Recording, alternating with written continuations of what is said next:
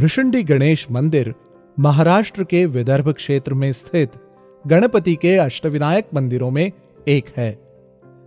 देखिए किस प्रकार अपने भक्त के नाम जप से प्रसन्न होकर गणपति ने उसे साक्षात अपना ही स्वरूप प्रदान कर दिया।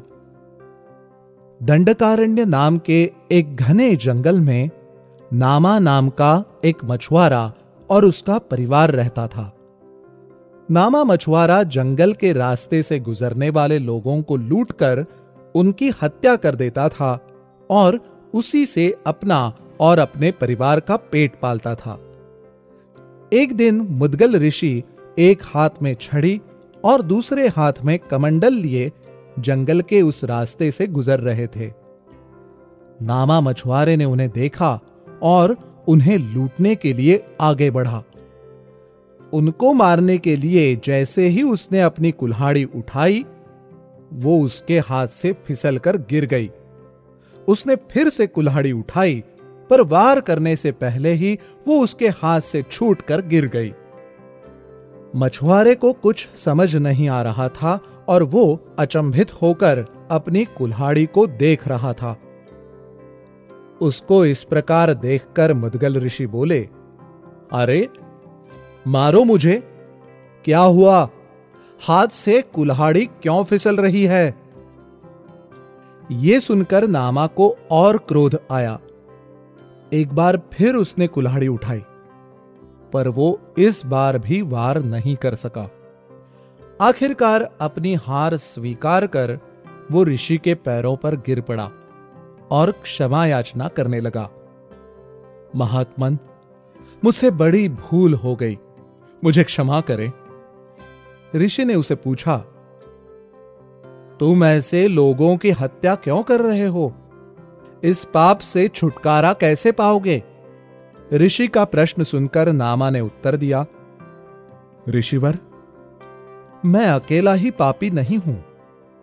मेरे माता पिता मेरी पत्नी और मेरे बच्चे भी इसके भागीदार हैं। उन्हें पालने के लिए ही तो मैं ये सब करता हूँ। उसका ये उत्तर सुनकर ऋषि बोले, सच में तुम्हें ऐसा लगता है? जाओ, जाकर उनसे एक बार पूछ कर तो आओ। नामा घर आया और उसने परिवार के लोगों से पूछा कि वो सब उसके पाप में भागीदार बनेंगे। तो सभी ने उसके पाप का भागी होने से इनकार कर दिया। उन्होंने कहा हमारा पेट पालना तो तुम्हारा कर्तव्य है। वो पूरा करने के लिए तुम क्या करते हो, इससे हमारा क्या मतलब? उसकी ज़िम्मेदारी हम क्यों उठाएँ? तुम तुम्हारा कर्तव्य निभा रहे हो तो उसकी भागीदारी भी तुम्हारी ही हुई। ये बात सुनकर नामा मछुआरे को बड़ा दुख हुआ। वापस आकर वो मुदगल ऋषि के चरणों में गिर पड़ा और बोला, स्वामी स्वामी इस पाप से मुक्ति पाने का रास्ता दिखाए। उसने ऐसी विनती की तो ऋषि ने उसे सामने के कुंड में स्नान कर वापस आने को कहा। नामा के स्नान कर वापस आने के बाद, मुदगल ऋषि ने अपने पास पड़ी एक लकड़ी को ज़मीन में गाड़ दिया और उसे उस लकड़ी के सामने बैठने को कहा। ऋषि ने उसे वहीं बैठकर श्री गणेशाय नमः इस मंत्र का जाप करने को कहा और बोले, इस लकड़ी का रूपांतरण जब हरे भरे वृक्ष में हो जाएगा, तब तुम्हारे पापों का नाश होगा।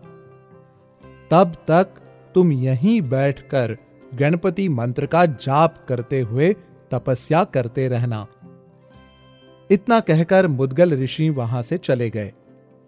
ऋषि की बात मानकर नामा मछुआरा उस लकड़ी के सामने बैठकर गणपति का नाम जप करता रहा। इस प्रकार सहस्र वर्ष बीत गए। अब उस जगह पर एक घना जंगल बन गया था। उस लकड़ी को एक हरे भरे वृक्ष का रूप प्राप्त हो गया था। एक दिन भ्रमण करते हुए मुदगल ऋषि वहाँ पहुँचे और उनकी दृष्टि इस सुंदर हरे जंगल पर पड़ी। वहाँ सभी पशु वन्य जीव आपस में खेल रहे थे। ऐसा दृश्य देखकर वह अचंभित हुए और अपने योग सामर्थ्य से उन्होंने भूतकाल में झाँक कर देखा। तब उन्हें नामा मछुआरा और उसके साथ घटी वो घटना भी स्मरण हो आई। इतने में उन्हें उस वृक्ष के नीचे बनी एक बांबी नज़र आई, जिसमें उन्हें दो चमचमाते छिद्र दिखाई दिए। उन छिद्रों से दिव्य प्रकाश निकल रहा था और उसके अंदर से श्री गणेशायन महामंत्र के जाप का स्वर सुनाई दे रहा था।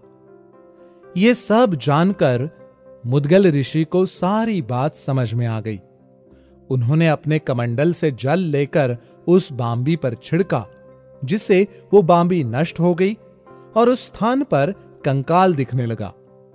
उन्होंने एक बार फिर जल छिड़का।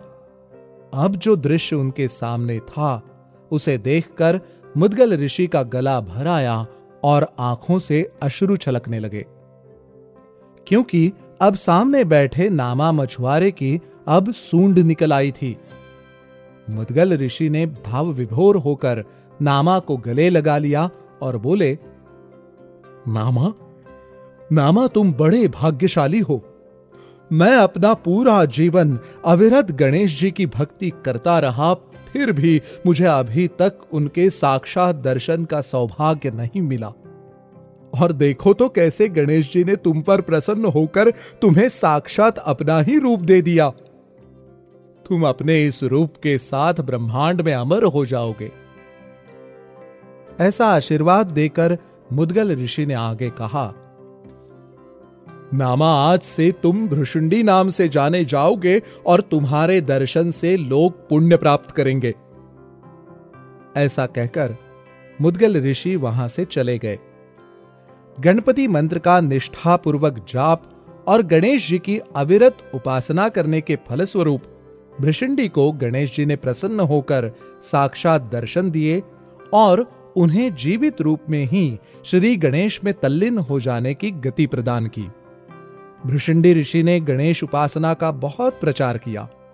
इसीलिए गाणपत्य संप्रदाय में उन्हें श्रेष्ठ स्थान प्राप्त हुआ। भृषंडी ऋषि ने जिस स्थान पर तपस्या की, वो स्थान अमलाश्रम क्षेत्र के नाम से प्रसिद्ध हुआ, जो कि भारतवर्ष में गणेश जी के 21 महाक्षेत्रों में एक प्रमुख क्षेत्र माना जाता है।